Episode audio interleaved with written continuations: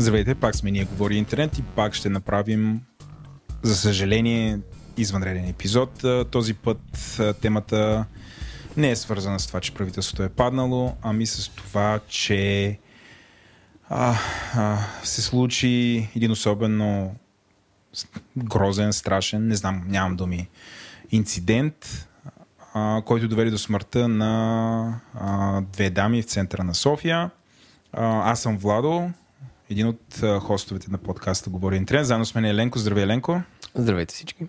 С Еленко сме съвсем леко ръждясали, защото бяхме в отпуска, което трябва да обясни защо говорим така малко по-насечено, но за наше щастие с нас са две дами, които не са били в отпуска и са абсолютно подготвени да изнесат този епизод вместо нас. Еленко, именно Мирлюба Бенатова. Здравей, Мирлюба. Здравейте. И Ана Цолова. Здравей, Ани. Здравейте. А, тяхната трета как да я наречем, партньорка Дарина, Дарина Сарелска. Този път пак не може да бъде с нас, защото отново е на място, което не е облагородено от интернет и не може да се включи от там, въпреки чудесата на съвременните технологии. Въпреки това, аз мисля, че ще се получи а, супер интересен разговор. Сега давам думата на Еленко, който въпреки, че беше като една дива коза в планините над 10 дена, но съм сигурен, че все пак е понаглеждал какво се случва, следил е самия случай, той ще направи един обзор, би казал, по новините в България на това какво всъщност се случи и кое доведи до всъщност ние да си говорим. Между другото да обявиме разговора. Разговорът ще бъде, значи това е повода, но а, а, темата е корупцията убива и както каза Миролюба и други чадъри. Еленко. Ами, аз искам преразказ на случката да ви кажа, че съм го ам, правил откъсли, откъслично следейки новините и запомняйки само неща, които на мен ми се струват абсурдни. А, и да ви попитам, ако си представяте някой, който би заснел нещо по-абсурдно или ако вие трябва да напишете един кратък разказ, който най-добре да описва ситуацията в държавата, колкото им мрачна дете, дали може да се справите по-добре? Защото припомням, че имаме. А човек, който вероятно се занимава с разпространение за наркотици, кара от няколко дни безотговорно своя голям SUV, голям а, спортен, а, как се казва, спортен пикап. Да, или... направо си е камион. Да, направо си е камион в София. А като на седалката до него има полицейски служител. А той има в себе си палки и лампи, мисля. А, блъска такси, убива двама минувачи, които дори не са на платното. А колата се разцепва, той избягва. А, полицията не може да го намери по-късно, поправете ме ако греша, полицаи му осигуряват стълба, която да се качи от тях си, защото... А, ключовете са му паднали по време на катастрофата. По време на катастрофата. А, полиция не може да му вземе а, как ска, тест за наркотици в продължение на 48 часа. Същия ден в, аз разбирам, че в групата на Audi Q7 в София, за първи път разбрах, че има фейсбук група за конкретен модел автомобил, а, има пост на някой човек, който започва с обращение към Господ или към, никой, към някой не става ясно. Човече, ти с немските номера и там червен или оранжев автомобил, който днеска караше с 180 по околовръстното, на косъм се разминах да не умра. Ако го знаете, той да го прокълнете. Тоест, очевидно това е през да има някакви развития. Оказва се, че човека няма книжка от 20 години, а, има швейцарска книжка, която днес а, датата е 11 юли, се оказа, че важно не е човека Георги Семерджиев. Човека не човека, Георги... който е на около вас. Да. Да. А, се оказа, че не съществува. Бил задържан при няколко... книжка я няма. Няма я. А, бил задържан при няколко месеца в нетрезво състояние и не му е повдигнато нищо. А, по-късно се оказва, че следователя, който се следва действието, открива стълбата, която полицайите са му донесли, докато си разхожда кучето в квартал Лозенец. А, и тук вече се изчерпват, по моят спомен, случаи. самия Семерджиев е бил с една обувка. И самия Семерджиев е бил с една това беше казано в делото, че част от доказателствата, че той е шофирал, защото едната му обувка, мисля, дясната, беше останала в автомобила, а той се бил придвижил до дома си с една... С другата маратонка, да. Аз Това мисля... беше казано съвсем сериозно като доказателство. То си е валидно доказателство, според мен. Особено ако са една марка и модел. Е, мисля, че бяха свалили от, вече от волана ДНК тест бяха направили, с което да докаже, че той е държал и той волан е бил докосан само от него. Така че... Но сега ти има още един абсурд. А, неговото първо обяснение, самия господин Семерджиев твърди, че е отвлечен и че всъщност тази кола е била открадната от него и така той няма Аз- нищо. аз Мисля, даже, че- че е пуснал жалба. Аз мисля, Да. че това е някаква стратегия се направи Само на между другото ти но- каза, че до него е била полицайката, това не е доказано. Добре, За сега но тя е представете си, Човек, а- който е ако вие сте Гай. Рич или Куентин Тарантино или Айде Мирко Сторица, не искам да правя шега с цялата тази случка. Може ли да напишете нещо по-абсурдно и също време вярно? филм, никога никой няма ти го гледаш, каже, че това е най-тъпия филм и, и Пълна измишльотина. ще те питат на какво си бил, докато си писал сценария и си мислил, че ще е много интересен. Но, за съжаление, живота ражда най- абсурдните и понеже са от живота и най-страшните истории, защото на края на деня имаме две жени, които не са живи. И всъщност това премахва цялата шега, защото иначе наистина веригата е много абсурдна, като сложим и това, че понеже се е блъснал първо в таксито, може да се окаже, че таксиджията е съизвършител. В един момент те могат да делят вината, защото последният удар реално е заедно с таксиметровата кола. И може да, ако има добър адвокат, който е достатъчно арогантен, да се спори до каква степен удара с таксито е довел до крайния резултат. Така че ако тръгнем по тая нишка, абсурдите стават още повече, става още по-страшно и още по-тъжно. Аз лично а, съм установила, че не мога да измисля нищо по-интересно от това, което за съжаление живота поднася. Може би ми е бедна фантазията, както се казва, но сме имали достатъчно такива поводи да видим, че както и да го мислиш, накрая живота ти сервира е това, което ти изреди.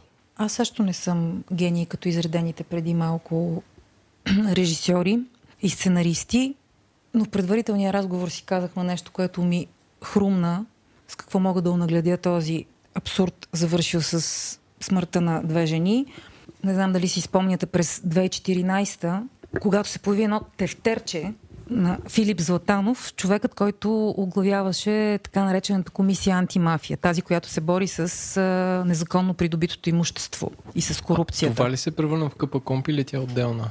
Това е същата комисия, която абревиатурата е Аха, окей. сложна. Комисия за противодействие на корупцията и незаконно придобитото имущество. Това е цялата абревиатура, но няма значение. Предишния председател на тази а, комисия, Филип Златанов, в крайна сметка се оказа, че си имаше едно тефтерче, което той не отрече, че си е негово, в което се оказа как е събирал така, задачи. Поемал е задачи, кой да бъде ударен, откъде е дошла задачата. Там имаше много интересни абревиатури, много интересни имена. Ударен. Какво значи ударен? Ударен. На луд се прави с- малко, но да, да Ударен излизаме в случая, да, да, окей, да, в случая е ударен от а, комисията антимафия.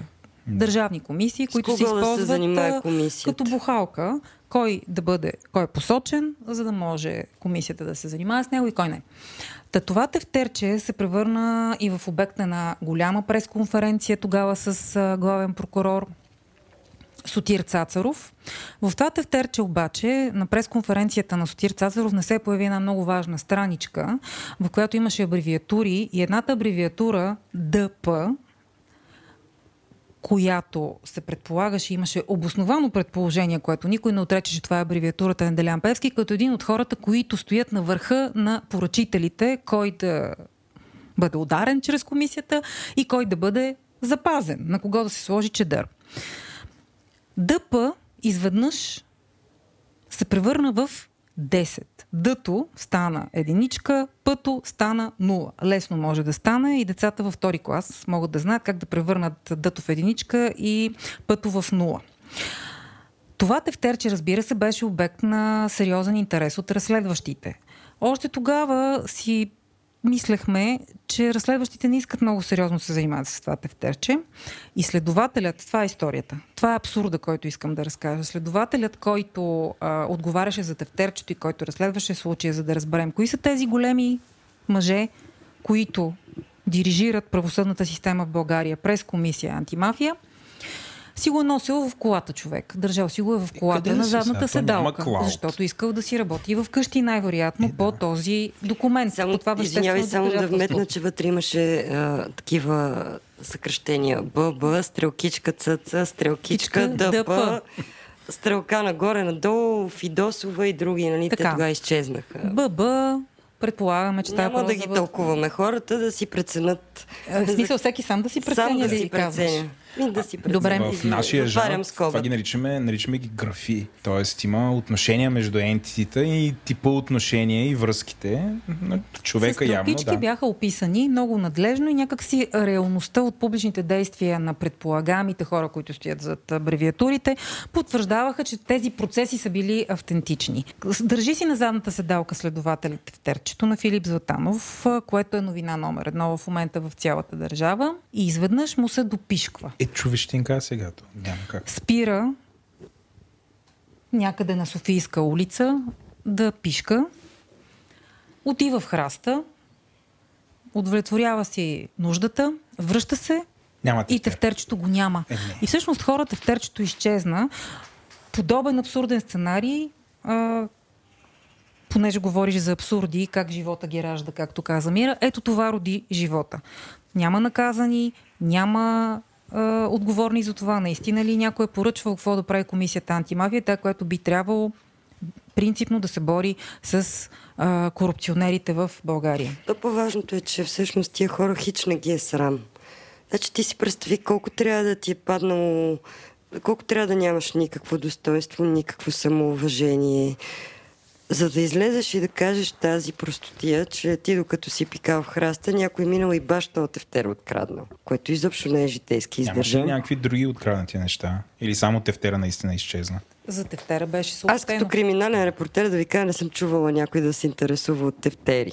Викаш, не се харчат много в Освен, освен ако са в сейф, в смисъл, ако- освен ако не е положено според особена грижа. Да, нещо, ако са не е погрешка да са го взели, за- не съм чувала някой крадец много да му пука за Има тефтер. поне три причини този. Изброихме абревиатурите преди То е малко. ясно, той тефтер да. да го няма. Да, да. И тефтера го няма. Но за да разкажеш тази история, трябва да, да нямаш абсолютно никакво уважение към себе си и да си тежко зависим човек, за да не те е срам и да излезеш и да го кажеш това. Ти просто си човек, който не разполага със себе си по никакъв начин. От една страна, от друга, ти си човек, който трябва да образува дела, трябва да назначава ектизи, трябва да пише обвинителни актове, трябва да защитава обществото. А ти си един зависим човек, фанат за топките в преки и в преносния смисъл, който излиза единственото, което мога да направи, да разкаже една глупост. Която обаче има обществено Но очевидно отражение. тази глупост минава. И сега, това са проявления, нали, аз така ги наричам тези събития, те са проявления, които обикновено показват някакъв по-систематичен проблем. И мен ми се ще преди да, окей, не можем да намерим, нали, Ани намери сходна абсурдна история.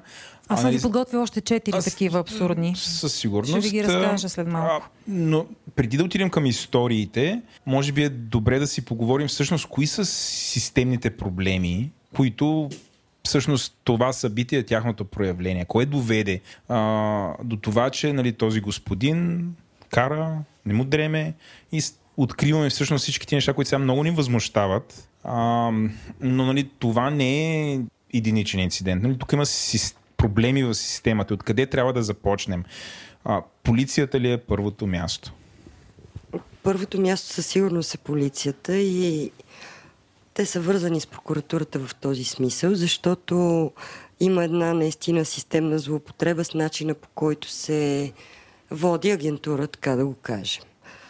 А, ясно е, че всичките тези служби трябва да си имат свои хора в престъпния свят, които да ходят и да им разказват някакви неща. Няма как това нещо да отпадне, не може да нямаш свои агенти и да си мислиш, че правиш нещо в полицията. Няма как. Но през последните 10 години със сигурност голяма част от групировките и хората, които работят за тях, престъпници на ниско до средно ниво максимум, всъщност единственият начин, по който те функционират е да бъдат доносници. В момента, в който ти станеш доносник на полицията, ама не за да й казваш някаква истинска информация, просто къде те пратят да бъдеш свидетел, да се явиш, и това всъщност ти а, дава билет а, ти да си развяваш коня, да правиш същото, за което свидетелстваш срещу твоите конкуренти, но да не бъдеш пи, пипан. То звучи много просто, но за съжаление просто и много ефективно. Аз бях правила Правила съм конкретно такова разследване за една групировка, свързана с таки който вече нали, не е то прякор, доста се повтаря непрекъснато, но следственото дело и въобще съдебното беше влязло в съда срещу така наречената банда на чуковете на атаки ударната бригада, които се занимаваха с наркоразпространение, наказване на непослушни и така нататък. Има ли още тази бригада? И какво стана с господин Таки? Извинявай, че така... Господин Таки, доколкото знаем, е в Дубай. Той не беше в... Той беше обвиняем задочно по делото. В делото имаше други хора, по-низки нива. Сред които, между другото, и така наречения Любо Младежа, който е шеф на София Запад, крайното крило на футболната гидка на Левски. Но защо разказвам това? Това са обвиняемите, това е следственото дело и съдебно също, което беше засекретено. Основни свидетели срещу тази група бяха хора, които също са били част от нея. На по-низки нива. Които са свидетели на прокуратурата и докато са свидетели на прокуратурата, паралелно Полицията ги пази в физическия смисъл. Пред единия пред дома му седеше патрулка и понеже това е част от разследването ми, знам, че е така. И всъщност той през цялото време, докато е свидетел по това дело, всъщност въртеше а, наркогрупировка с други хора на върха, част от които хич не са популярни прякора, примерно Мирката, нищо не ви говори. За таки сме чували, но Мирката нищо. Мирката да ни идва от Ареси, дето му викаха Мирк едно време. Еленка тук се изсмя от Интересно. Мирката е един люлински друг а, младеж, който живееше в Холандия, който никой до ден днешен никога не е арестувал. И всъщност имаше фирма за... Беше много цинично нещо типа енергийни източници, примерно. Възобновяеми енергийни източници. Тогава ГДБО бях абсолютният чадър на тази групировка, градска прокуратура също. И докато от една страна публично и шумно съдят групировката на Таки, от другата страна прокси на същата си вее Байрака. Това нещо се повтаря многократно. Този, който отида и каже, е съгласен да свидетелства за неща, на които няма как да е бил свидетел, просто си купува безнаказаност до момента, в който не се размаже по начина, по който описахме. Само, че за съжаление в общия случай размазват други хора, не себе си. Ако мога да обобщя, това е... Значи, първото после... Схемата така... за Кошаревския свидетел, която вече е станала норма. Практиката на полицията да намира да ги наречем, и на прокуратурата. И на прокуратурата да имат нещо като агенти, да ги наречем, в а, а, криминалния свят, които всъщност да им дават някакъв източник. Не знам как, как е правилният Само, че те не ги ползват за източници, а ги ползват за дежурни свидетели. Да. Които използват нали, тази вратичка. Явно те могат да си намират а, това такъв е част вид. от работата, част Това е част от работата. А, този вид източници, които те после стават свидетели, но всъщност тези хора обикновено те са на ниско или на средно ниво в съответните групи и те по-скоро издават а, информация за конкурентите и биват ползвани да елиминират конкуренцията си. Или за задачи удобни на поръчителите, в случая държавата чрез полицията. Да. М- много често, Мира да, да вметна като спомена агитка, много често, и вие със сигурност сте ставали свидетели, има автентичен, да кажем, случвало се от 2013 година до сега, много автентични протести. И преди това имаше да, да, да. протест. И в един момент на този автентичен протест, на който ходим, кучета, деца се разхождат, флагчета се веят. Мирно. Защото едни хора, да, мирно, показват какво е отношението и към властта и корупцията. Обикновено големите протести са също корупцията. Изведнъж се появяват едни момчета. Те се появяват залпово, понеже съм присъствала физически на такива места и като журналист многократно пред, през очите ми е минавало това. Едни момчета с качулки, с тъмни дрехи, появяват се залпово и започват, например, да хвърлят бомбички. Или да искат да влязат в сградата на партийния Ескалират а, ситуацията. Буквално да ескалират ситу... ситуацията. Аз ще разкажа една история с Мира, която бяхме заедно на протеста през 2020 година, когато Мира реши, че иска да снима както обикновено, с телефона си всичко, което се случва. Аз бях с детето си и разбира се, когато стана сбутването, веднага го изтеглих Ама, към... Да, тогава имаше фърляне на бомбички Точно в така. краката на полицията Точно пред така, вратата но не, на партийния но дом. не само бомбичка. Да, но когато започна сбутването и хвърлянето на бомбички, аз изтеглих сина ми и отидохме към Шадравана пред президентството, защото може да стане опасно, както разбирате, когато има толкова много а, хора. И чакахме Мира да се появи заедно с наши приятели. Седим на сравнително спокойно място на Шадравана пред президентството и в един момент се появява Мира и първото, което видяхме от нея беше наистина страшно. Тя беше цялата в кръв. Това виждат, виждат нашите очи. Децата, с които бяхме, се оплашиха. Мира само каза спокойно. Боя е, нарочно го правят. Хубаво беше, че на моята глава попадна, защото можеше да попадне на нечия друга, Да, който да, да, е... да. Виждали сме хора с боядисани глави, За да изглежда, че заради нещо е които след ескалирало. това падат да. други глави, нали? падат правителства и така нататък. да. В случая бях аз дете. Постановка се нарича това. Да. Просто част от боята, сериозно количество беше паднало върху теб, между другото. И наистина Най-ме първото, яд за белите ми маратонки, чисто нови ми бяха, не се Не изправя. можа ли да се махне боята? Много ме е яд. Но да, това са момчетата за мръсни поръчки, както казвам аз. Те дали ще дойдат да фърлят бомбички, дали ще носят саковете с милионите от а, магистрала Хемус, дали ще щупат нечи крак, дали ще го убият. Това са момчета, които са точно за тази работа. Един гърми, идва следващ. Но а, аз интервюирала специално този любомладежа на София Запад и той пред камера е казвал, че да, политиците използват агитките за политически цели. И той самия го е казвал едно към едно пред камера в това интервю, че а, това е схема да създадеш напрежение, за да го после проблем да създадеш, после за да го решиш. И, и също така и да умаскариш автентичния протест, защото на следващия ден тогавашната власт излезе и кажа, видяхте ли кои са протестиращите? Тези, които хвърлят бомбички, нападат полицията, ескалират напрежението. Да, да, да, то това е да създадеш проблем, за да го решиш и после да кажеш, че всичко е наред. И да обесцениш двете страни. гражданската активност, автентичната гражданска активност. Да ви върна на полицията. Окей, имаме проявление едно. Системно. Какво друго? То тук пак има роля Да. полицията, когато говорим за протести и за агитки. Полицията, обикновено охранителна полиция, са хората, които охраняват мачовете. Към охранителна полиция се водят и агитките. Те си има специален отдел, който е свързан с футболно хулиганство. Така че, кои са тия хора, полицията знае по, по работа им е това. И когато видиш, че на някакъв протест идват едни такива момчета, почват да ти фърлят в, на полицаите в краката бомбички, да гърмат и още ред други неща и полицията нищо не прави, това е доста съмнително.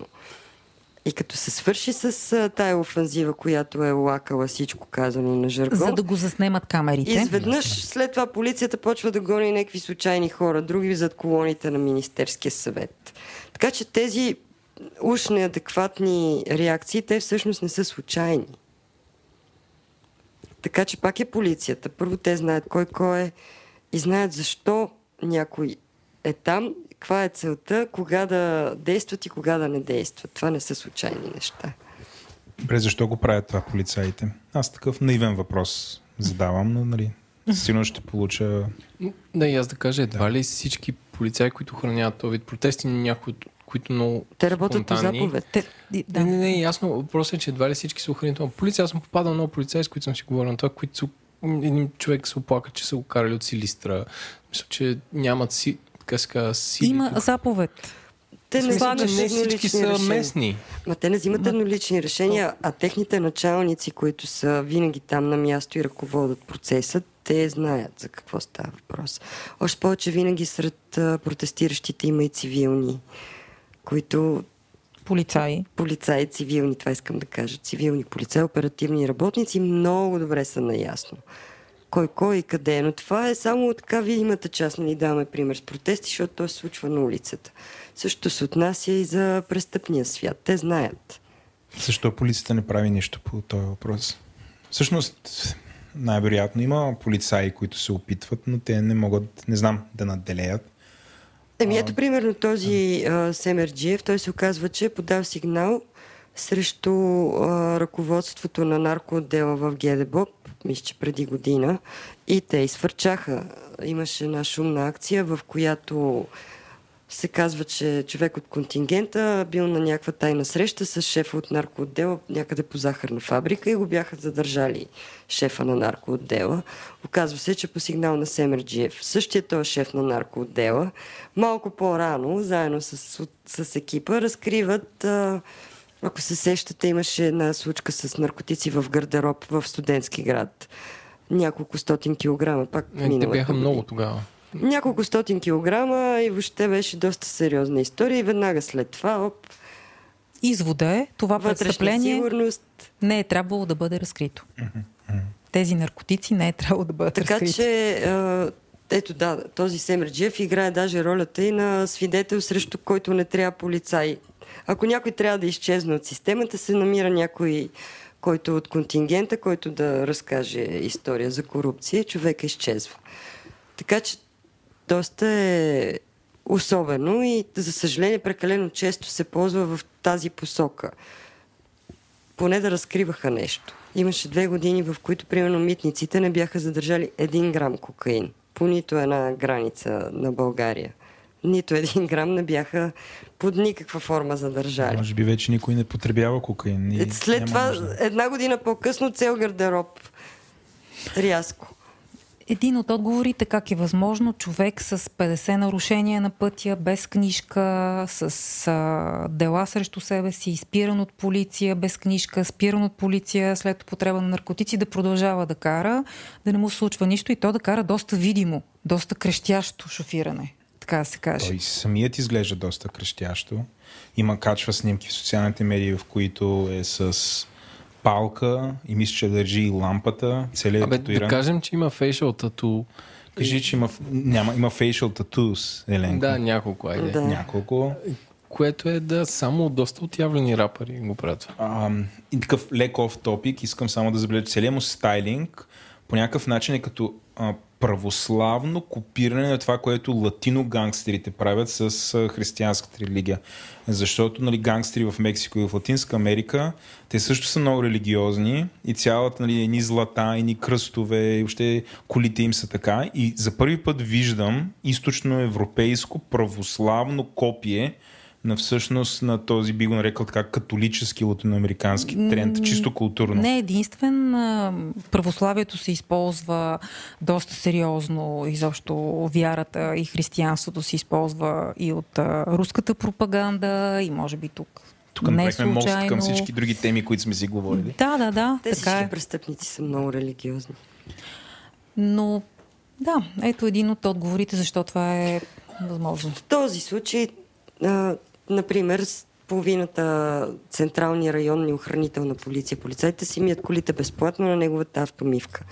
И всъщност имаше много коментари, че проблема в България е, че а, полицаите са лонаби гангстери. И всъщност има култ към а, престъпниците, дори и на това доста средно към ниско ниво. И всъщност полицаите нескрито искат да им подражават, да имат техните неща, да са на тяхното място, ако могат да им слугуват. Така И ли може да за- обясним тази дама, която беше забъркана в скандала? Полицайката от първо районно, която а, забравих името. Ми, да не се фокусираме върху нея, защото и това беше малко Не, така. не е и Русица, нейното име се изкара, не, но- пък на тия деци мият колите там, не, които са занесли стълбата. Може И би не само, и тези, които са били шапката на този чадър. Просто няма, няма задръжка. Всъщност те не са се крили преди... Аз съм почнала да работя преди близо 30 години и тогава полицайите все пак се криеха. И това се наричаше нерегламентиран нейния лайфстайл, начинът контакт. който тя се облича, а, тя пее в TikTok, а, показва пръсти, разма... нали, има интересни жестове, размахва белезници, има интересен говор. Нали, това, това като че ли нали, до подкрепя това, което ти казваш, че полицаите по някакъв начин им харесва тази стилистика на определено ниво на, на полицаите, как, че са wannabe гангстери, защото Да, тя да, е да. wannabe Ма, гангстер. Не, не, не е окей да не обобщаваме наистина. Не, не е окей да обобщаваме така всички полицаи, защото аз а, така тук малко реагирам от моята камбанария. Всички а, а, журналисти са. Ми то не е това, вярно. Това показва ниво просто. Показва, Точно че така. вече те не се крият, не се притесняват. Неща, които преди са били немислими, Сега ги правят без замисляне. Сега вече няма реп отбор. Имаше един такъв етап в МВР. Какво няма? Реп отбор се наричаше. Това е Институт по психология на МВР. Имаше един такъв отдел, в който ти нещо, ако се провиниш, те пращат а, и като те пратят на реп отбор, шанса да се върнеш А какво после значи пак на работа. Тоест, минаваш през института да те видят дали си още лоялен, дали си психически устойчив и така нататък. Някаква като- преоценка, re-evaluation. Да, и като Чист те- български. пратят там да те преслушат дали си все още достатъчно мотивиран и не си сгафил. Всъщност, пратят ли те там, шанса да се върнеш на работа е малък, а сега това го няма. Така че реално, за да, за да ти се случи нещо, да те накажат, трябва някой да напише жалба срещу теб и това може да се случи най-добре, ако някой от криминалния контингент напише жалба срещу теб. Аз искам да реагирам на това, което Ани каза по отношение на генерализацията. Mm-hmm. Аз съм един от най-големите противници на генерализация. Тук обаче говорим, сега ще трябва да ме обориш, но това, което ние говорим е за доста крайни проявления от служителите на реда, които те не, нали, както Мирилюба казва, те не са, те не се крият. Да. И а, нали, тук вече стигаме, не знам какъв е този въпрос, философски или и така нататък, но ам, ако ти ги виждаш, тия хора се държат по този начин, ти знаеш всички ти неща, но реално не правиш нищо, защото да приемем, че мнозинството от хората в полицията всъщност са честни, но може би смачкани хора. Бърнаут, нали? Това редовно си го говориме с нашия колега Слави Стоев. А, но реално Или- не правиш нищо по въпроса. Това не те Или ли прави... знаят докъде. Знае, знае докъде, но, докъде но е. реално не правят нищо по въпроса. В смисъл, те със сигурност си имат. Със сигурност, да, да приемем, че са мнозинството дори са такива, които не са корумпирани, но, но не, не правят нищо по въпроса. Това не ги ли прави по някакъв начин съучастници в цялата тази работа?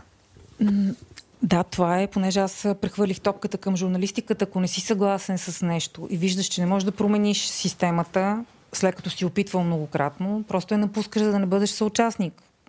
Или на медията, примерно. На конкретно. медията, Има да избираш, случая, отиваш в да, друга да, медия. точно Ма няма така, друга точно полиция, така. не мога да отидеш друга Точно. полиция. Е, понякога няма и медии, в Ема които да те отидеш. че в началото на 90-те години част от хората от службите, от социалистическите служби, излязоха и минаха от другата страна. И всъщност в момента виждаме трета цетка престъпници, които са създадени горе-долу по същия начин, със същите кукловоди. И ме ми се иска след малко да отидем към кукловодите и да ви Мафията. разкажа поне една да, е, от Кукловодите историите, мафията които ли са или е държавата? Смисъл, защото нали, това е може би другата причина. Безнаказаността в България. Аз, аз това ще я кажа, че сме на, още на глава първа точка полиция. Изчерпахме ли я Да. полицията? Минаваме ли към Не, то никога не може втора? да се изчерпа, защото сега ти на Владо въпроса ме провокира да се сете една история. Дали хората, които мълчат и не правят нищо и се подчиняват на абсурдите на системата, всъщност са съучастници. Много кратко ще разкажа тази история. А, преди години беше, може би около 15 на години, минавам с колата си през кръстовището на стадиона.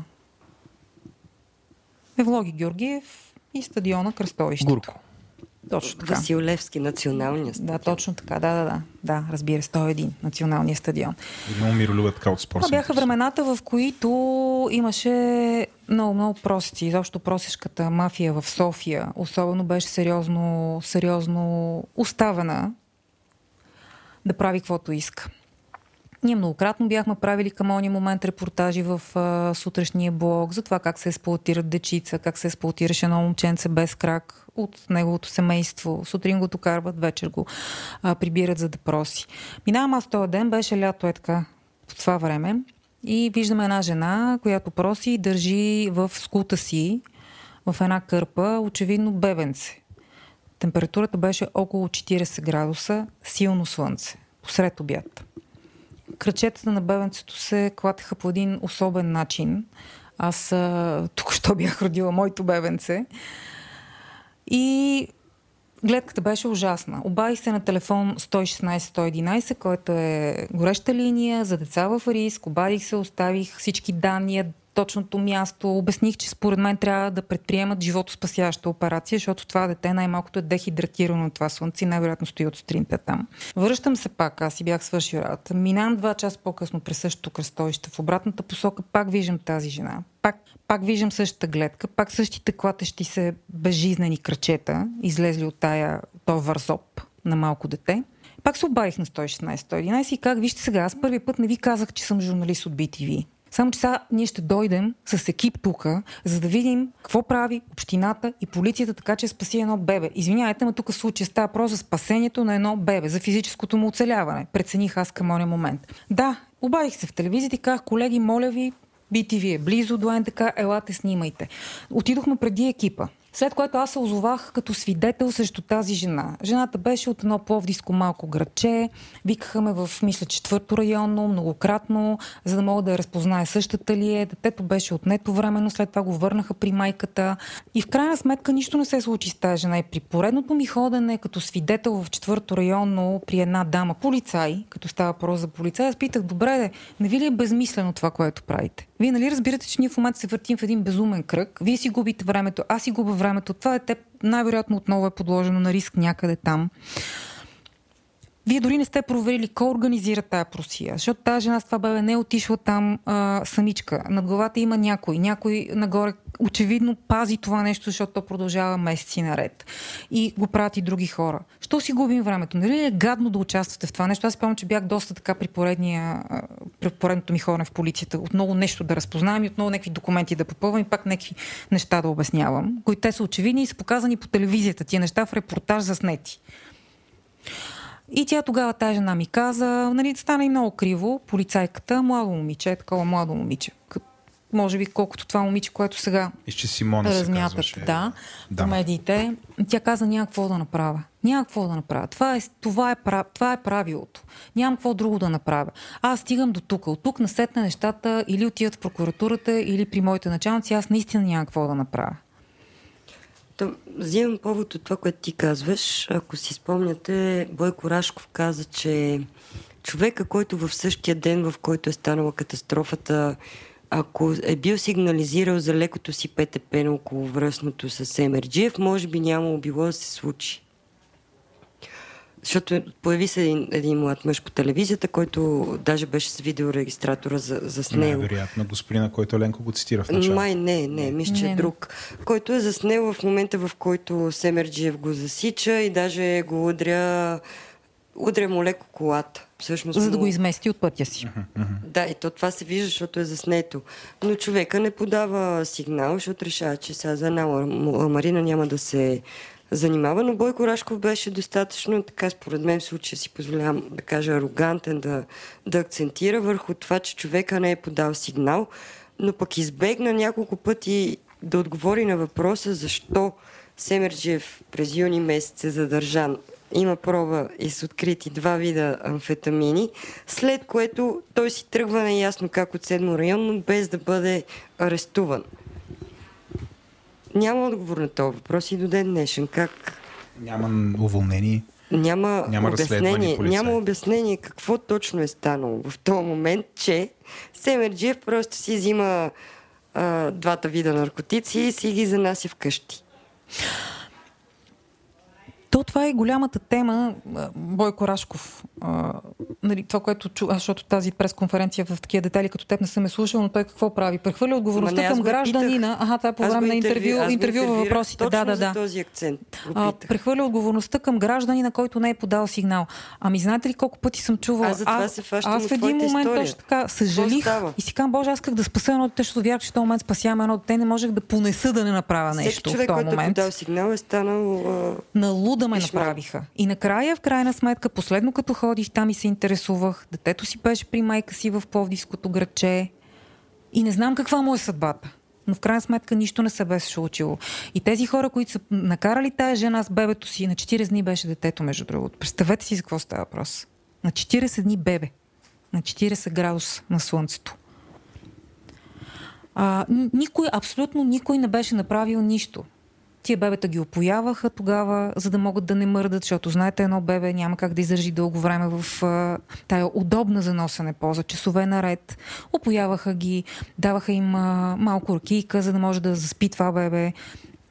И така. Никой. Това е организирано от някого. Това не е своеволие на една жена, притисната от обстоятелствата да прави това безобразие с детето беше правила разследване още докато беше Точно... разследващ журналист преди да води преди обед. Тя беше правила такова разследване именно за организираната просия в София. И... Даже им беше намерила едни къщи в близост до семинарията, в които те живееха, спяха. Цяла група беше локализирала нашата Деси Стоянова и нищо. И в крайна сметка даже беше историята на едно от дечицата, това детенце, което дълго години наред стоеше без крак, с, с патерици на същото кръстовище и просеше. А, хора, които работят в някакви съседни обектчета по спирки и бутчици наоколо, разказваха точно в Надеси материала, в Надеси разследването, как преди години бащата на това момче го е возил слада, го е докарвал сутрин на работното му място, цинично казано и страшно казано, вече го прибира с Мерцедес.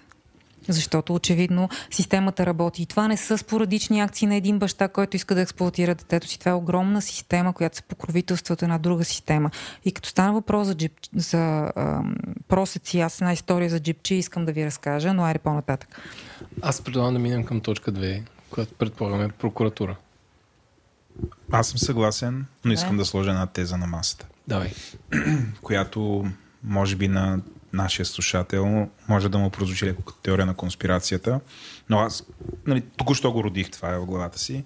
А, а, голяма част от нашите слушатели знаят а, за Малкъм Гладуел, се казваше, и той беше написал книга, която беше за щупените прозорци. Не знам дали това ви е познато.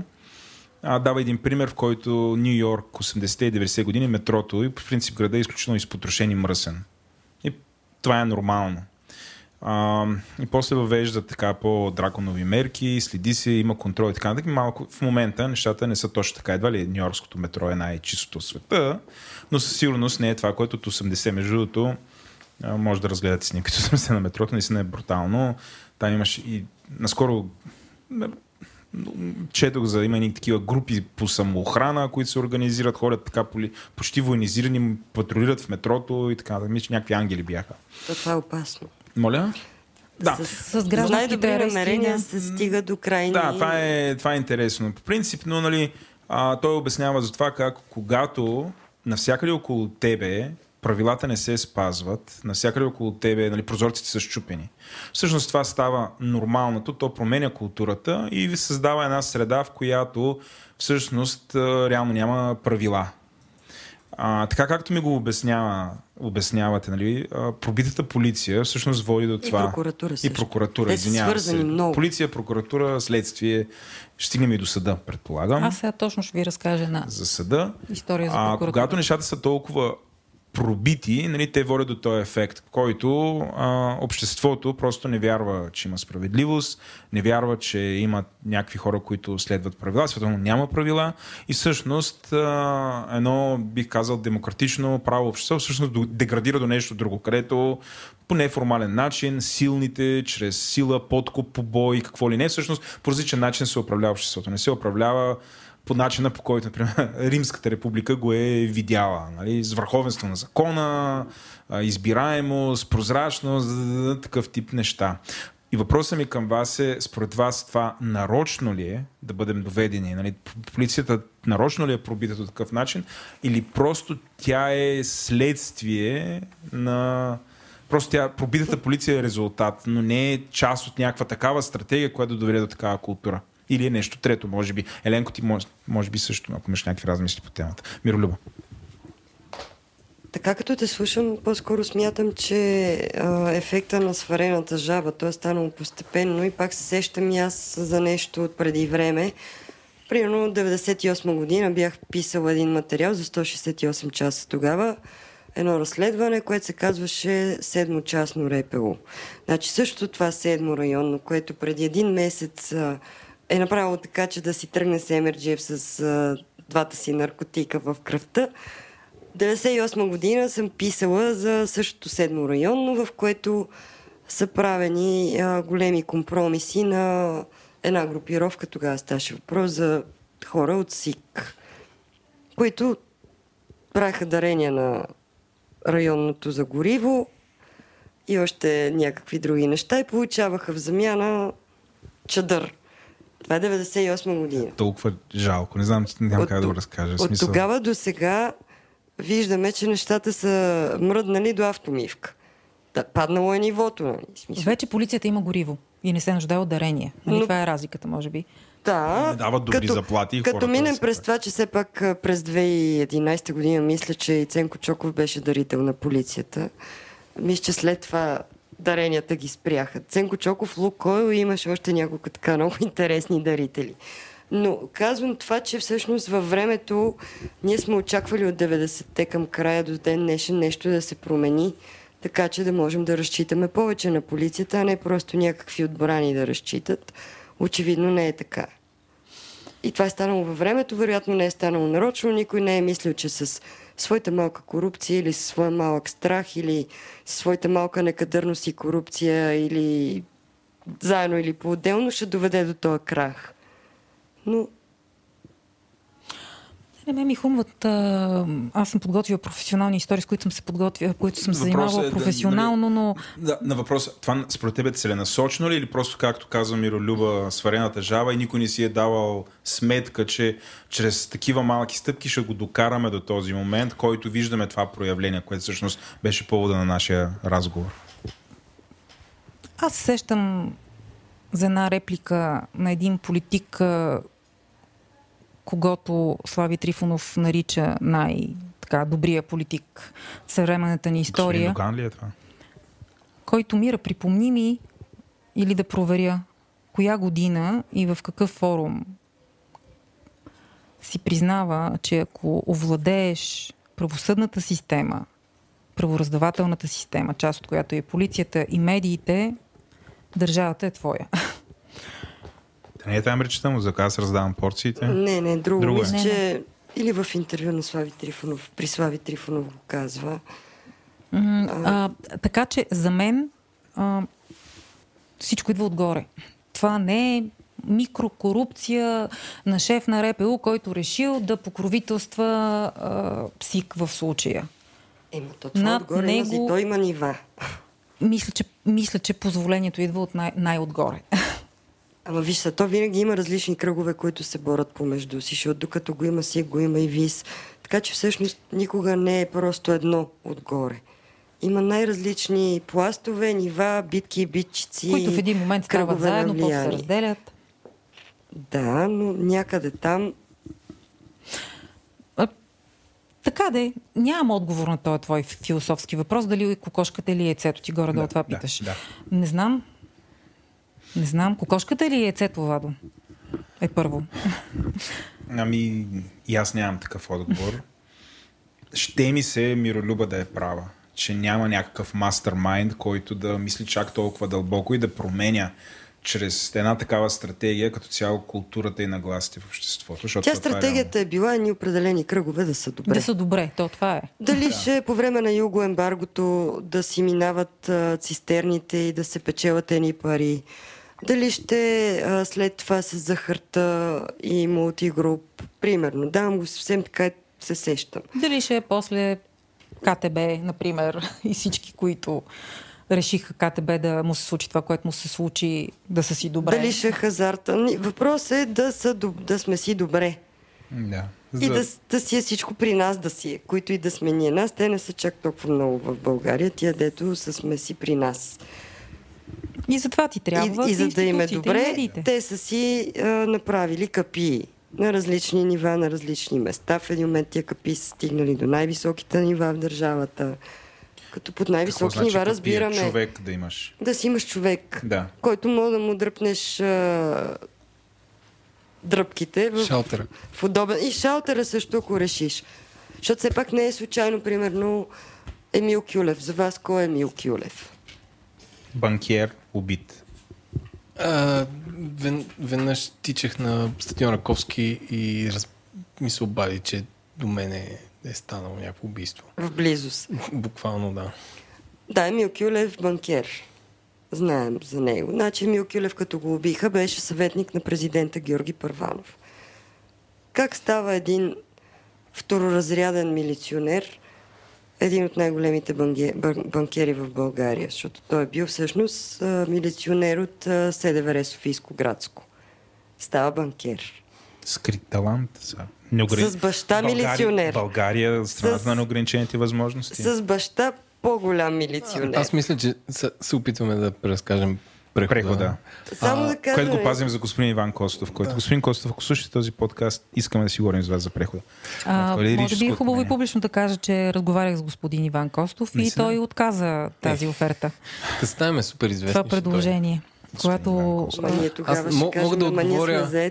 Мога да отговоря на, на, на, на въпроса, че е първа кокошката, защото някои динозаври изведнъж са започнали да снасят а, нали, на... Имаме новина, както каза господин, в един Ципа. господин друг каза. ти се оплаши, която- че отиваме да правим а, преразказ на прехода, обаче отиде в пак а, да, да се върнем, да започнем от самото начало. Някои динозаври първоначално са раждали така, как, как се казва, малките си, докато после се развива а, защитна ципа, която е еволюирала до калциева обвивка, която е съответната черупка.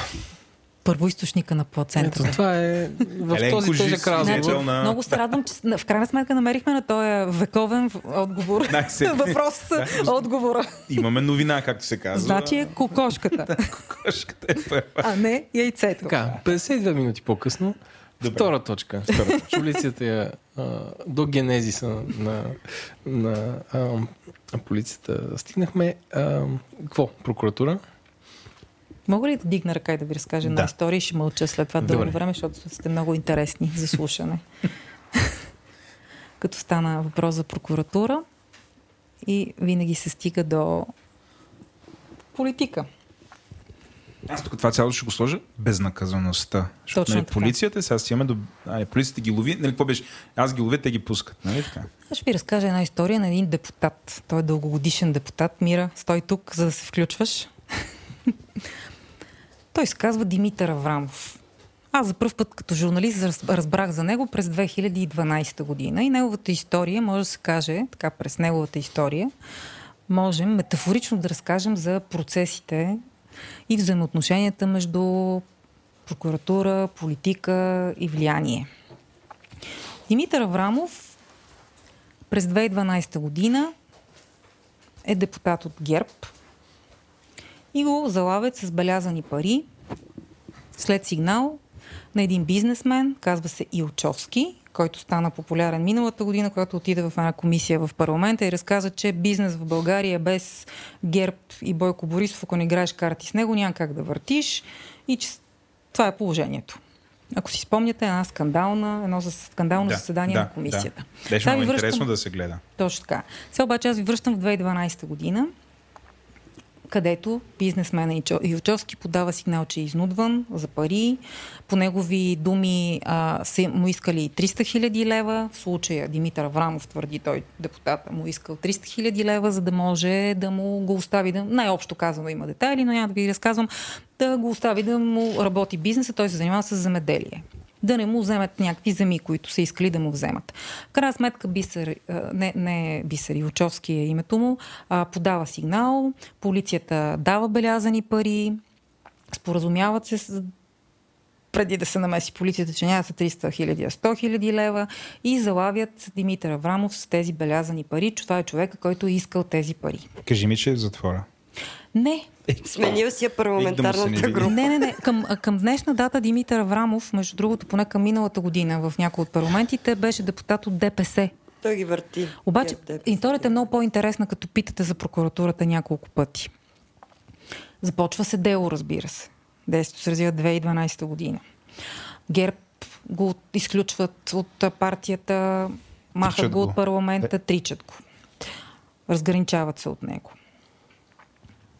10 години по-късно, 2022 година, делото срещу Димитър Аврамов вече се намира в така наречения спецсъд. Този, който сега ще го закрият и който от Продължаваме промяната и Демократична България казва, че е съд бухалка.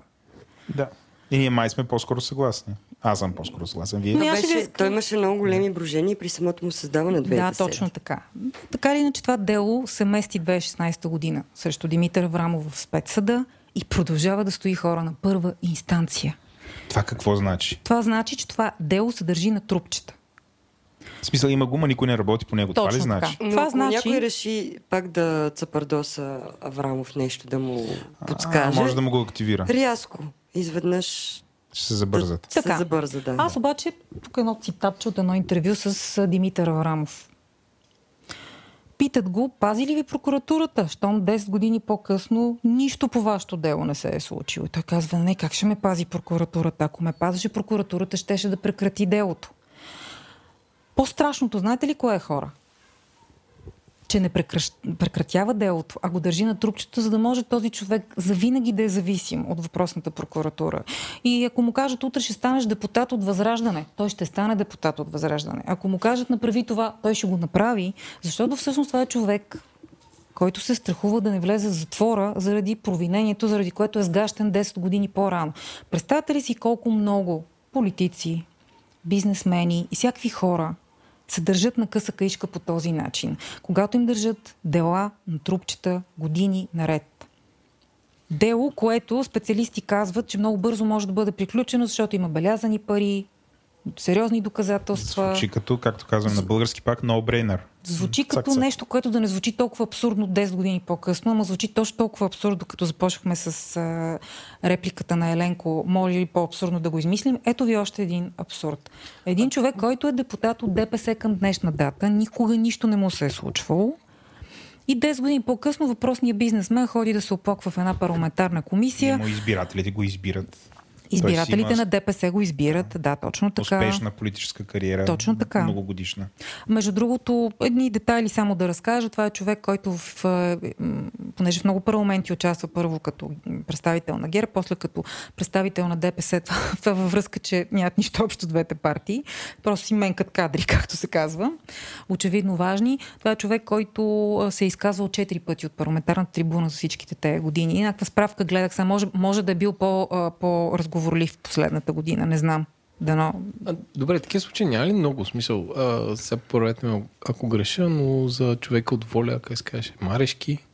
Това ти казвам, че това- другото, с Костадин. Костадинов се ражда в общественото пространство след сбиване Е, с Марешки Марешки. губи, всички знаем. Така да е смисъл само... Да, да, първото интервю, което съм правила с Костадинов е точно с синьо око. За някаква пицария или за какво се биха там? за някакъв се за един наем? имот във. Варна и аз си спомням, че за първ път видях Костадин Костадинов с синьо око. Така правихме интервюто с него, защото нали, говорихме и с. Марешки, говорихме и с Костадин Костадинов. Мисля, че той тогава към оня си част от живота. Костадин Костадинов беше представител на ВМРО, защото той е сменил доста партии. Атака, ВМРО, партията на Валери Симеонов, бил е подкрепен от БСП през годините и после Но ето, примерно, на него прокуратурата пък му направи друго. А, той беше проверяван Костадинов за това дали има нарушение по отношение на парите от партийната субсидия. Прокуратурата излезе с а, заключение, че няма данни за престъпление. И за него това е такъв много солиден аргумент. В момента, в който някой тръгне да му казва, ама вие си купихте къща с парите от субсидията, и той казва, не е вярно, ето прокуратурата каза, че нищо подобно не съм извършил. Така че има и много случаи, в които прокуратурата се намесва, уж да се разследва и накрая като излезе с това няма данни за извършено престъпление. Това също е зелена светлина. Да, също етикети, които се раздават. Според заданието. Мгм. Прокуратурата някой път прави сбъркани обвинителни актове. Пак така. Нарочно тръгва- обаче. Нарочно. Да. Да. То не може да се докаже, че е нарочно. Например, но има два варианта. Или тежка некадърност, или съвсем умишлено заложена в началото в обвинителния акт грешка. Така че от една страна гръмко се разказва за разкритие на някаква схема, която така, така, така създава се впечатление, че имат сериозно реш... така, желание да разследват. Громи се престъпността. В следващия момент, да, громи се със страшна сила престъпността, но всъщност в обвинителния акт така е формулирано. Примерно обвинението е поне правилният член, не по този член, по който трябва, по съседен. И накрая делото пада, хората си казват, ето съдиите са не- некадърни, корумпирани, прокуратурата хубаво си свършиха работата, обаче съда е корумпирани. Пускат ги, бе. Пускат, Пускат ги, оправдават ги и всъщност много малко хора естествено са запознати с детайлите, за да има ясно, че от ден първи, в който е написан този обвинителен акт, е било ясно, че на трета инстанция той ще няма Как да стане, ще си пада за винаги. Между другото има такива съмнения и това, което казва Мира, сега има съмнения и защо специалисти, юристи изказват притеснение, че може това да се случи с делото за смъртта на Милен Цветков, защото там всъщност това, което пледира прокуратурата, че това е умишлено убийство. Което е Как, как доказваш, че е по-скоро, да, умишлено много е трудно да убийство? се докаже, да. Но интересното е, че адвоката на близките също смята, че това е правилно обвинение. Така че тук... Да, тук Но има да, детайли, по принцип да. се смята, че когато вложиш умисъл в обвинението за пътно-транспортно происшествие, това е много трудно да се докаже. Да. Друго, Друго, пък за... наказанието, потенциалното наказание би Е било много по-високо. по-високо. Може би То те това, е, играят за това е по-високо. аргумента, но пък Да. Това казват прокуратурата. Че и, за това и пледират. адвоката на Милен Цветков на семейството. Мгм. Също. И Може би има някакви данни, които публично все още не сме разбрали. Няма различни данни. Аргументът е за наказание. Да, но така или иначе Обаче няма там спирачен стигаме път. пък- Има силно, със силна скорост запиване в Да, те може би на Милен. разчитат на това, че обществото наистина по този... Той има много, оказва много силен натиск и евентуално това ще изиграе решение и всъщност нали, шофьор ще бъде наказан за много повече, отколкото би трябвало да бъде наказан на- при неумишлено. Може би на това разчитат, но тук вече съвсем М, различна... Съвсем различно е, Много- защото... Да, извинявай, Мира, да, кажи. В прокуратурата има няколко такива схеми, които са безотказни. И като прибавим и всъщност нещо, което е в българското законодателство вкарано по европейски модел и с добро намерение, така нареченото споразумение, то как се използва, пак дявола чете Евангелието, защото знаете, че дори за убийство, ако си признаеш вината, наказанието пада с една трета под максималното, което би могъл да получиш. И това е направено, за да има по-бързо правосъдие, за да влизат по-бързо хората и да получават някакво наказание, вместо никакво. Но с тези споразумения също така много се играе и всъщност едно от нещата, които са се случвали и на Семерджиев, за който говорим, откъдето започнахме, е точно едно такова споразумение което от, отстрани звучи доста странно да те хванат с половин килограм кокаин и половин килограм марихуана и понеже нямаш предишни прояви, не си осъждан. В България това се гледа дали си осъждан, не дали си задържан. И всъщност получаваш споразумение и 8 месеца лишаване от свобода, след като излизаш след 2-3. А, аз да... Аз съм такъв, който мести иглата между... Е, е, каква аналогия? Между различните... Ам, Получите се. Плочи, получи защото си представи грамофон. А, да. да. А, к- какво ще кажете за популизма, който последва от всичко това? Защото излезе един по-скоро не популист премьер, Кирил Петков, от те, които сме имали. И каза сега, започваме масирана проверка, те 15 патрула, които с, а, Мене са ми в стана София. смешно, извиня, че те прекъсвам. Смисъл това с масираните проверки го гледам аз поне. Не, аз имам чувство, че се едно Румен Петков излезе и каза някаква тъпотия. Ако сещате, и имаше един период, в който колите, полицейските в София ходиха с а, светнати лампи, акция Респект се казваше и ти трябваше това да спре престъпността, защото изведнъж колите бяха с светнати лампи, което единственото, което доведе... операция Комар по време на Богомил Бонев също. Да, Която но, също трябваше да респектират тия, дето всъщност никой не ги респектира. а, според друг проблем е, че а, изведнъж а, едно по-скоро модерно правителство в оставка и един по-скоро непопулист премьер скочи и каза, сега почваме масови проверки за наркотици, за наши, което е супер неадекватна реакция за а, за справянето с този проблем, защото това няма да го реши. Всички си казват, ето, нашето момче сега ще ги впрегне и те неща ще изчезнат. А те няма да изчезнат, защото това е ти да, да бореш някакви а, как се казва, а, проявления на болестта, не, не е симптомите ли това, което е създало. Категорично. Това супер ме издразни и, и е, и е И това може ужасно. би показва, че той може би е популист. Ами за първи път е толкова по-ск... тол- толкова по-сък популизъм, Честито. аз виждам. Той дори не знае, че полицията не може да си позволи да прави непрекъснато масови проверки за наркотици, защото не разполага с тестове. Аз знам, че са много скъпи. И ги нямат. Това също е една от причините, те си ги пестат. А друго нещо, как реагираха медиите? Аз гледах едно интервю по нова, както ми казахте в предварителния разговор с брата на този човек, което защо питаш брата на този човек? Защото той е отворил вратата. Да, Аз като криминален репор- репортер мога да ти кажа, че отиваш на адреса да търсиш родителите му. Отварят нали ти има, брата. нали има такъв случай? Не знам, според нали има етичен А кодекс. В как- смисъл, какво ти пречи брата? Аз имам проблем Ма с защо- въпросите, защо които ще- му бяха зададени. Да, И защо брат му питаш- го познава. еми, не знам, аз... Виж, а- че много, раз... много е важно е... какво ти дават отговорите в това интервю. Какво разбираш за човека? Докато Ами аз, тук аз разбрах, че брат е като него и каза, че е обичал да кара агресивно. Но представете се, вие сте в семейство на починалите момичета и гледате това нещо. Това е отвратително. Ще има със сигурност нарушаване на етичните правила, ако това нещо се беше случило пред вратите на семействата на загиналите момичета. Аз една реплика чух пак някъде в национален ефир, че не могат да бъдат открити семействата, ще продължаваме да следим, да ги търсим.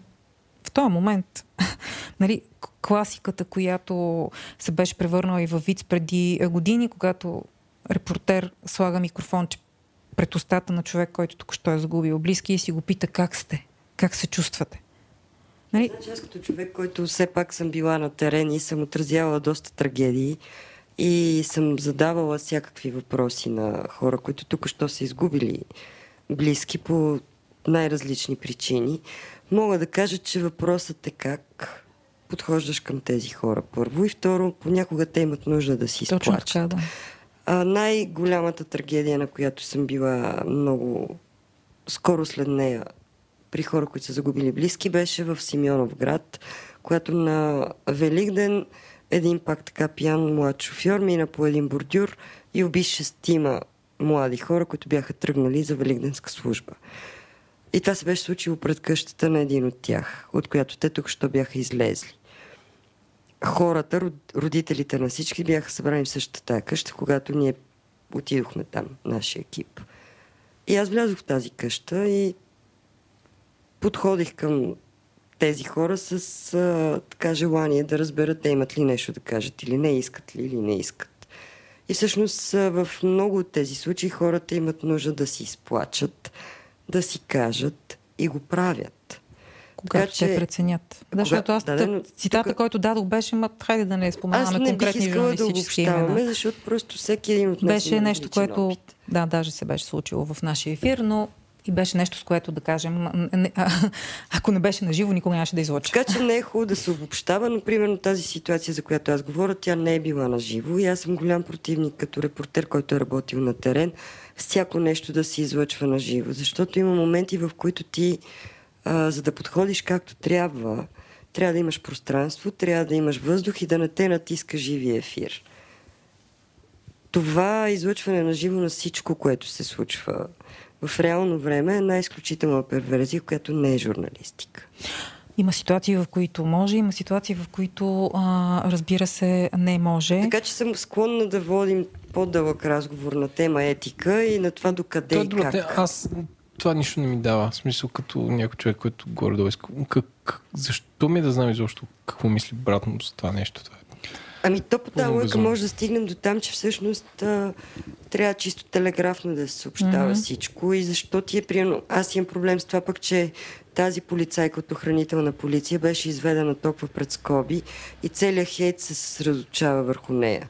Аз с това имам проблем. Фокуса Именно, върху това е нея, едно- без да знаем дори тя какво отношение Тук стигаме има. до друга тема, нали, мед, нали медийното че- отразяване на това. Нали? Аз казах за популизма. и Изключително това, удобно Ама не, е то да това се линчува е. едно момиче, А. за да може да не се стигне до, до тези, които са покровителствали и пак да се върнем към началото. Така е, съгласен съм. От това. журналистическа гледна Това точка нещо. да потърсиш близките на извършителя е чисто положение. А вече какво оттам ще вземеш и какво, дали за зрителя ще има някаква информация с добавена стойност е друг въпрос. Но да потърсиш неговите близки, както и близките на починалите, стандартно. Това няма нищо изключително. Както слушахме и по телефона интервю с майката на И с двете майки. Георги Семерджиев. И с майката на починалата, едната. Не съм слушала това интервю, но слушах интервю с майката, която... Но както си говорим за полиция, прокуратура, съд и всичко останало и за ниво, да речем, че за някои неща, може би в журналистиката е паднало нивото. Но аз съм противник на това да се смята, че трябва само телеграфно да съобщаваме какво се е случило, защото така, примерно една самолетна катастрофа с 40 жертви, в България била съобщена с кратко съобщение самолетна катастрофа и текст 10 реда с малки букви. Не вярвам в този подход.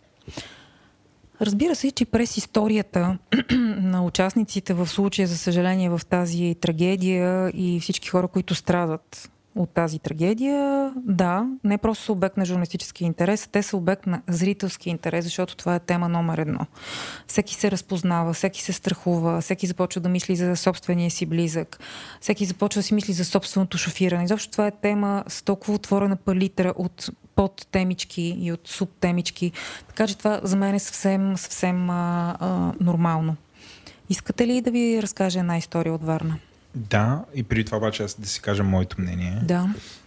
А, аз мисля, че тук някакси стигнахме, като заговорихме за популизма, може би стигнахме до най-големите злодеи, това са политиците. Съжалявам, че така ще го кажа, но това, ам, че всъщност а, това, което видяхме и как реагира, нали, реагираха службите и политиците към това събитие.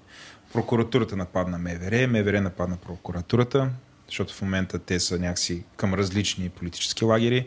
И после имаме различни политици, които по-скоро се опитаха да... Не, те на практика атакуваха враговете си чрез а, това събитие, като нали, те с белите дрехи, пък а, врага да, да, е имаше опит за използване на тази ужасна трагедия за разчистване на сметки. Включително и главния прокурор, който в един от дните на тази трагедия имаше във Висшия съдебен съвет заседание, което целеше разглеждане на неговото отстраняване и предсрочно освобождаване. Също имаше реплики, защото той бил предложил някакви промени, пък те не били прияти. Да, ако да бил... се конфискуват колите, да, което е... И ако били прияти, това нямало да се случи. Наистина имаше категоричен не опит, а злоупотреба да. и яхване на тази огромна човешка трагедия да. за свои цели, да кажем, в, в, случай. Като кажеш политици, да, винаги опираме до едни политици. Винаги опираме до едни политици. Ани, ти искаше да разкажеш история? Да, да разкажа, защото тя също, тази история също е безкрайно показателна. Тя е от 2015 година и екипа ни така усърдно участваше в а, разказването на тази история, начало с а, нашия колега тогава в сутрешния блок, Вероника Димитрова, която направи едно разследване за джепчийската мафия в Варна и по-скоро в град Игнатиево, което се намира близо до Варна. Квартал. Моля? Квартал. Да, да, но мисля, че се води териториално град Игнатиево. Игнатиево, да ни което... прощават нашите слушатели от Варна. Да.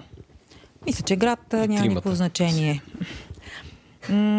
От години се знае, че в Игнатиево има едни а, домове, цели улици, които са застроени с скъпоструващи къщи. Нали? Въобще вкуса, стила и архитектурата ние коментираме. Коментираме а, начина и средствата, които са отишли за изграждане на тия къщи, а в същото време собствениците им са безработни на социални помощи. Така, пред държавата това е техния социален статут. В същото време те живеят в тази популярна а, на медиите пропагандатори думичка палати.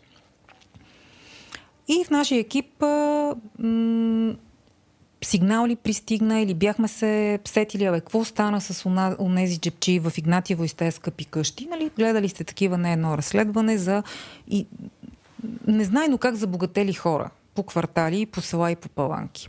И Вероника Димитрова направи едно разследване в няколко части, в което показа как работи тази мафия. Влезе вътре при тях, говори включително с тях. Разбра се, че това е една много сериозно, добре изградена система, в която жените са обучавани от малки, как крадат, какво крадат, в какви периоди от годината и от деня, как се разплащат. И става просто едно много сериозно, незаконно забогатяване. Ние започнахме да се питаме защо НАП, полицията и прокуратурата не са направили елементарната проверка. Той видимо с очи социално слаб по документи, получава помощи. Социалната служба живее в имот оценен на милиони, кара кола оценена на стотици хиляди. И започнахме да питаме, разбира се. Вероника направи разследването и ние започнахме да правим интервюта. Беше голяма тема за цялата страна. От години се случва това нещо.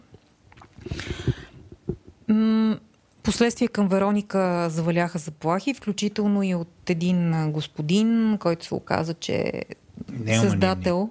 Не е анонимен. Не е анонимен, не е анонимен, да, показахме го това в предаването ни, а, който се оказа, че е създател на една ромска партия, Солидарност, учредена през 2007 година. Той я заплаши директно с не просто клетви, а всичко, което може да си представите. Изговори го, пуснахме го това нещо. По беше записан, беше, да, да. точно така по телефона. Зловещо звучаха тези заплахи, наистина. Какво се оказа? Какво си разказа той господин сам? Че в началото на създаването на партията, понеже си говорим за партии и политици, нали, до там стигнахме, имал разговор с тогавашния премиер Сергей Станишев. Канави Това на е къв... 2005-та, 2006-та там. 2007 година се създава Значи, тази партия. късен Сергей Станишев. Късен Сергей Станишев, активен в средата на мандата му. До late Сергей 2009 година беше премиер той. А, цитирам въпросния основател на партията Младенов. Господин Младенов, вика Сергей Станишев, каня ви на кафе, заповядайте в БСП. Ще помогнете ли за евроизборите? Викам, казва господин Младенов. Да, ще помогнем. Пишем едно споразумение с вашата партия за съвместна работа на изборите. Знаете, за съжаление, в ромските махали са така наречените рискове секции, в които има доказателства и с разследвания журналистически, и с изследвания на правителствени организации, че там се купуват масово гласове. Сега, към момента на разследването на Вероника, знаете ли господин Младенов и неговата партия, коя партия подкрепя? Към оня момент ГЕРБ. Даже Сега е Не може ДПС, да бъде. няколко месеца по- след разследването на Вероника, кметицата на Игнатиево беше избрана с гласовете на ГЕРБ, кандидат на ГЕРБ с почти по Тодор Жисковски резултат 96%. Само. Имало Да. някакви там объркани. Някакви объркани хора. е имало. 4%. Има и една история с отказал се в последния момент опонент срещу нея. А, така като си говорим за партии и как се употребяват хората, какво се случва? Какво можем да предположим? Какво обосновано предположение можем да направим, което го потвърждават фактите от разследването, от интервютата, които правихме след това. Имаше едно криминално престъпление, добре организирано, което носи милиони. Цялата държава се прави, че това не се случва. Изобщо не се случва. Само, че организаторите на това криминално престъпление са хората, които осигуряват гласове за следващите избори. Очевидно, който нададе повече. Първо БСП, после ГЕРБ. Мисля, че и ДПС също са така имали В участие други в, квартали. в други, да, други квартали, варненски. Не но, но така или иначе, да, да, да, но понеже сме на територията на Варна. Имало е данъчни проверки. Имаше и тогава. Задейства се. Министри говорят след това разследване, което показахме. Премиери говорят. То по това време беше Бойко Борисов премиер. Не, беше края на Орешарски и началото на следващия мандат на Бойко Борисов. Беше 2015. Значи вече е бил Борисов отново, да. А, данъчни служби активират се, проверяват. Аз съм убедена, че ако днес някой си позволи и добие смелостта да влезе вътре в Игнатиево и в тези квартали, ще види същите тия къщи, най-вероятно тия хора непокътнато, ще продължи живота им. Може би е въпрос на журналистическа проверка на последните избори този квартал с немалко население, за кого е гласувал. Ето ви една история, която стига до политиката, защото преди малко и за депутата, който бил от ДПС, пък после от ГЕРБ, не обратното беше.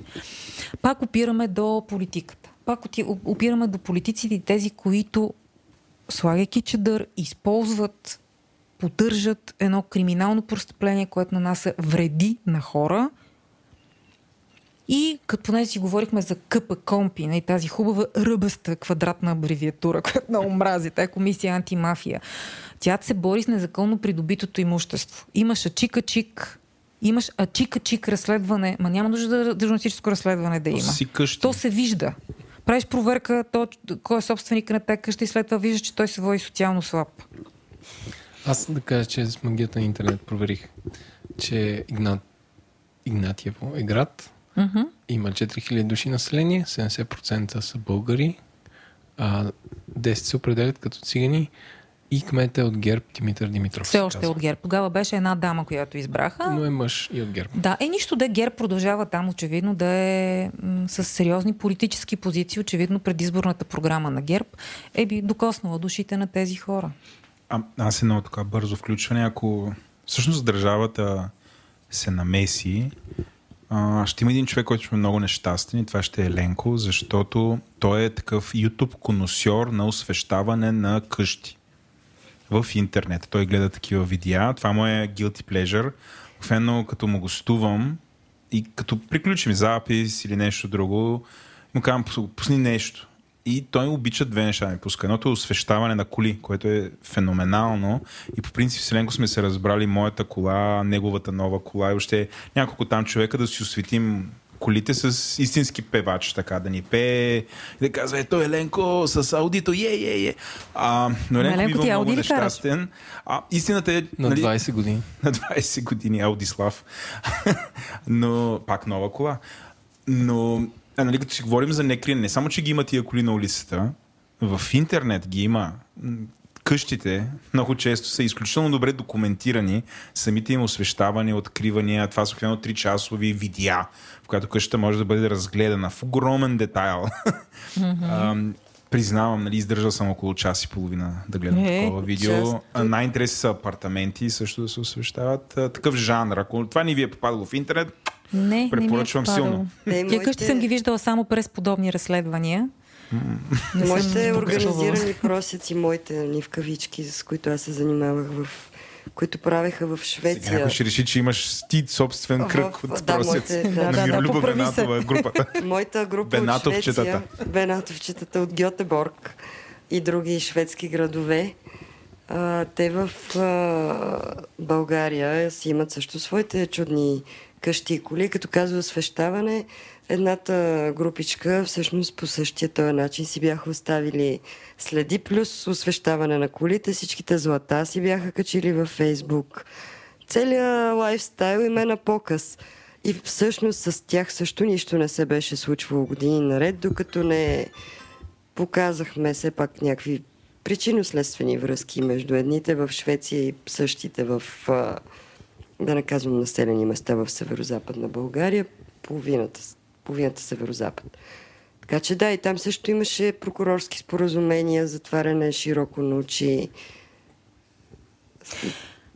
И това, което какво може ние да направим към днешна дата, Мира, като дойдат изборите, в нейното предаване въпросите да провери а, за кои партии са гласували в а, тези добре познати нам места. За всички партии И те обикновено се сменят интересите им. Да, Рязко от ДПС отиваш към ГЕРБ, после отиваш към БСП, след това се връщаш отново към ДПС, след това на следващата година на местните избори същите тези хора стават рязко почитатели на Но друга това, което партия. на мен винаги ми е правило впечатление, защото тук говорим за някакви малцинствени, да речем, общности, казваш Игнатиево и така нататък.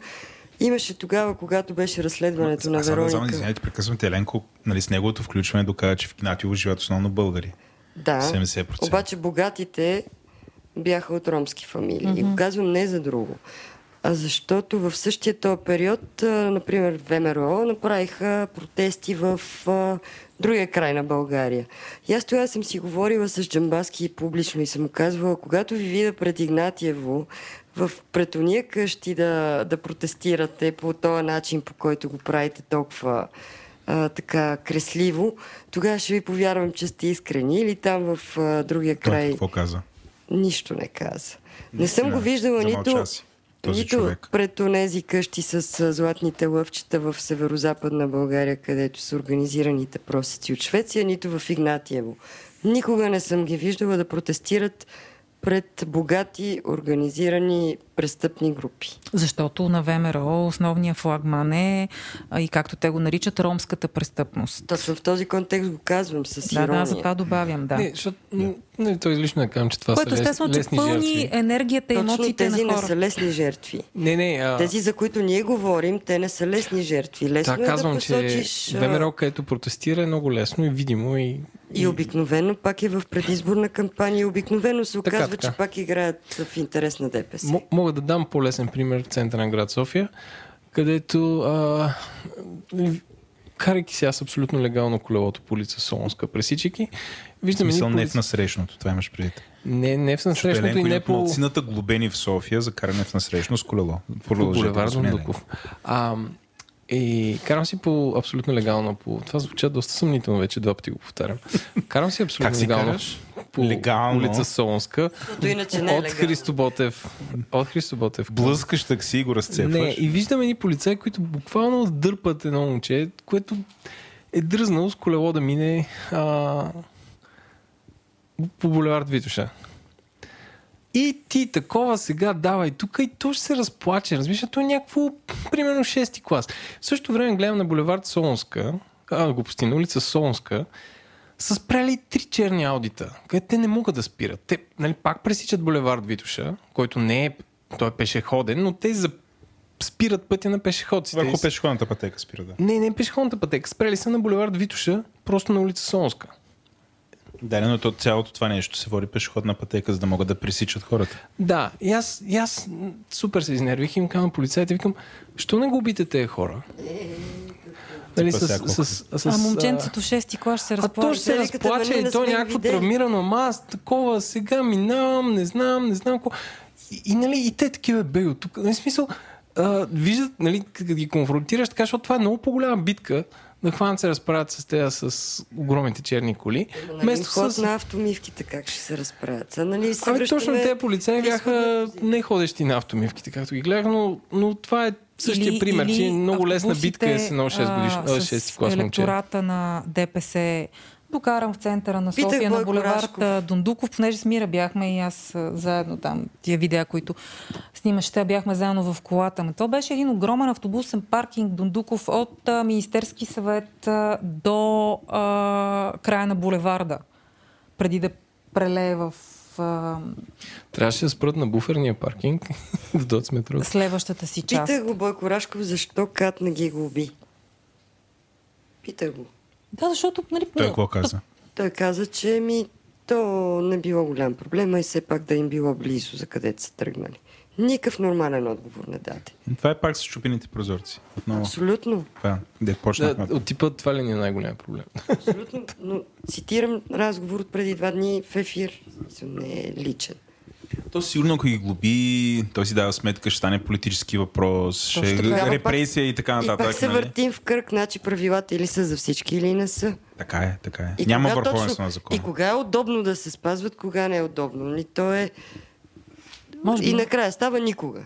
За Е, всеки не е случай. вярно, не е никога. Ма е скоро ми дигнаха колата над същия този Дундуков. То това не е към МВР, това е към общината. Нищо няма значение. Те били на загуба градска мобилност, не знам Е. дали знаеш. Не ти я дига достатъчно. Но, но, Да. но МВР може да се намеси, ако съм спряла на кръстовище и да А поиска... добре, каква е вашата рецепта, понеже доста мрачен става разговор, Еленко иска въпреки моите весели шеги. А, ако вие сте, как да кажа, а, все, всеси, всесилната власт в България, И аз си го какви биха Ало, да трите, трите стъпки, Да. които... Събуждате се сте фада и вие сте in charge. Да, кои биха трите стъпки, които ще оправят положението към, към всяки от проблемите? Е Полиция, прокуратура, въпрос. Към дами. медии Това е все едно сме на предизборна кампания, Да. предизборно студио. Така прозвуча. Имате Конкурс неограничена, красота. айде неограничена, но така силно контролирана, но все пак стабилна власт. Какво бихте направили? Имате властта на ранния Бойко Борисов. Си прережа вените. Напреко, не С знам. това, което знам, което, което може да се направи, това е, от което разбирам аз от информация от медии. Ще уволни всички шефове на телевизия. Не, не, не. Когато медиите и четвъртата власт са на мястото си, Другара Ленин го е тези казал. другите, тези другите Така е. власти ще бъдат, а, ще, ще бъдат много внимателни. Това е истината. Значи Ленин, Сталин и Доган. И те мислят по този начин. Цолова е готова. Това е Да. шега наистина, ама си е баш. Абсолютно е шега. А, сигурна съм, че е шега. А, защото ми е в, в този час в 9 вечерта, само искам да кажа, че... Така, А, но а понеже разби...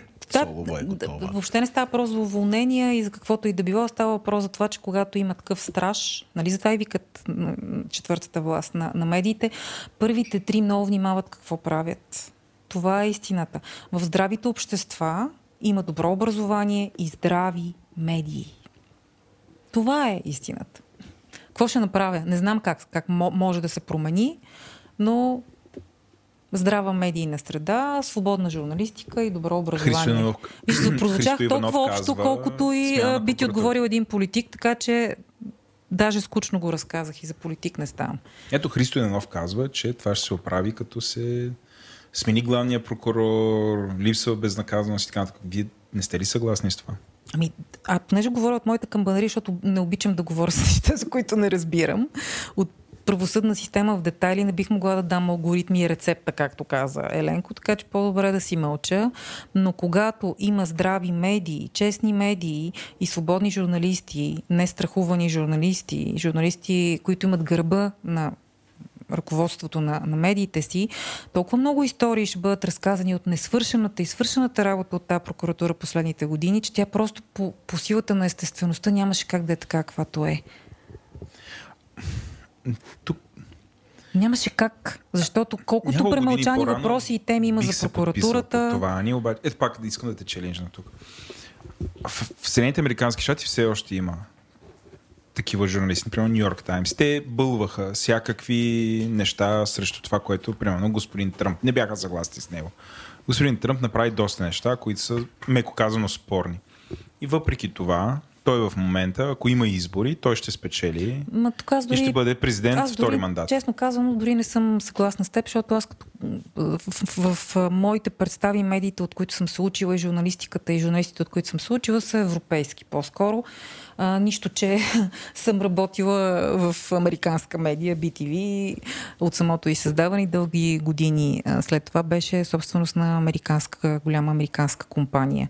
Европейските обществени медии. А, аз тикам към моята кошарка, защото за това мога да говоря, от това разбирам. Наистина не мога да дам рецепта. Не съм човека и най-вероятно човек, който може да даде рецепта, не се е родил. Защото ако се е родил, нямаше да сме стигнали до тук. А, големи обществени европейски медии, а, които правят разследвания, които са оставени свободно в разгара, например, на войната в а, Ирак, да се задават много остри въпроси за ролята на британското правителство и американското правителство в тази война, в ролята на, в лицето на тогавашния премьер Тони Блер.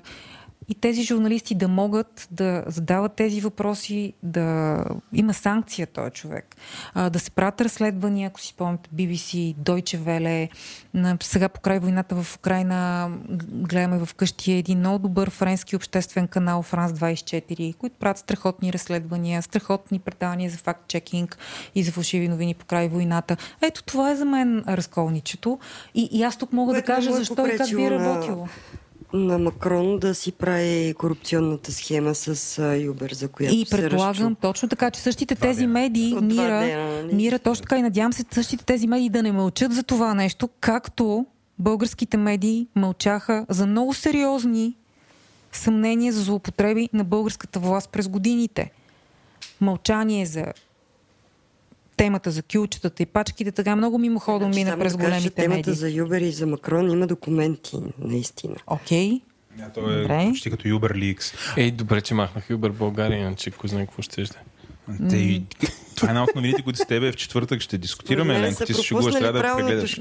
Но казвам само, че наистина тия медии най-вероятно няма да мълчат по тия теми. Аз съм напълно съгласен с теб. Това би работило, ако не бяха щупени прозорците. Защото просто хората в момента, колкото повече такива неща научават от журналистите, им чувство, че има обратния ефект, при който те просто научават за още повече щупени прозорци, Да, и няма доверието е реакция. изгубено, доверието е изгубено на всички и, нива. И, и, това... и още повече те се чувстват а, абсолютно някакси, не ти кажеш, използваш думата загубени.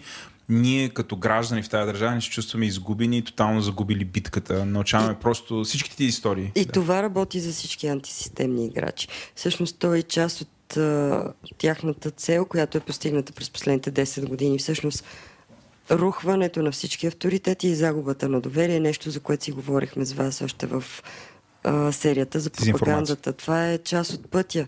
И сега в момента всъщност първо е много фрагментирано обществото, второ наистина е ниско образовано, трето е загубило доверие, четвърто се е озлобило.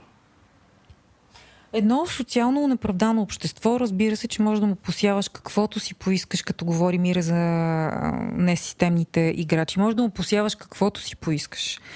И, и тук се посява Кой каквото не се е сетил, не го е посял. Много източни семена се посяват тук, които, за съжаление, от тях няма да излязат красиви ароматни цветя. Излизат бурени и, ние се задушаваме в тия бурени. И Еленко, съжалявам много, че разговора не може да завърши оптимистично. Обаче... Аз все пак ще се опитам да разбера какво на 11 юни накара тия от седмо да го пуснат този, след като е дал положителна проба. Леле, какъв оптимизъм за фина, финал. Не, просто ще се опитам да си отговоря на някакви въпроси. Вярват доброто в се човека. натрупали. Той сигурно е казал, че няма да прави повече Аз така. да разведеля, може да са като а, Съдията Дред, този комикс британски и по-късно филм с Силвестър Стоун, като полицай и разследващи съдия, един с човек и те са казали ти ще се оправиш и са го пуснали. Защото в бъдещето няма пари, полицията трябва да съчетава тези три звена в едно. И нещо, което все пак в името на обективността да кажа, че прокурорските споразумения винаги се одобряват от съд. Само да вметна, защото получих такива критики под мои коментари във Фейсбук, че съда не ги споменавам, пък така че винаги има съдебен подпис на всяко прокурорско споразумение под се стигнахме и до съда. А, обаче, може би в някакъв следващ разговор, че сега веднага ми хрумват две теми за съда и прокурорските господа, споразумения и едни съдии, които след това растат нагоре в кариерата. Добре, аз мисля, че а, този разговор се получи доста по-мрачен, отколкото всъщност ние с Еленко си го представяхме, но то от друга страна пък е много истински. Някакси няма как да му сложим, да го захаросаме.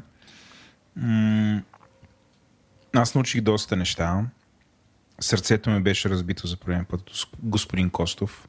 Не очаквах такъв плод твист да има. Аз За теб новината е, че Костов отказа. Костов отказа, да. Може така да го да кръстим, нали? Е, Епизода. Костов отказа. Не забравяй, не забравяй новината за кокошката и яйцето.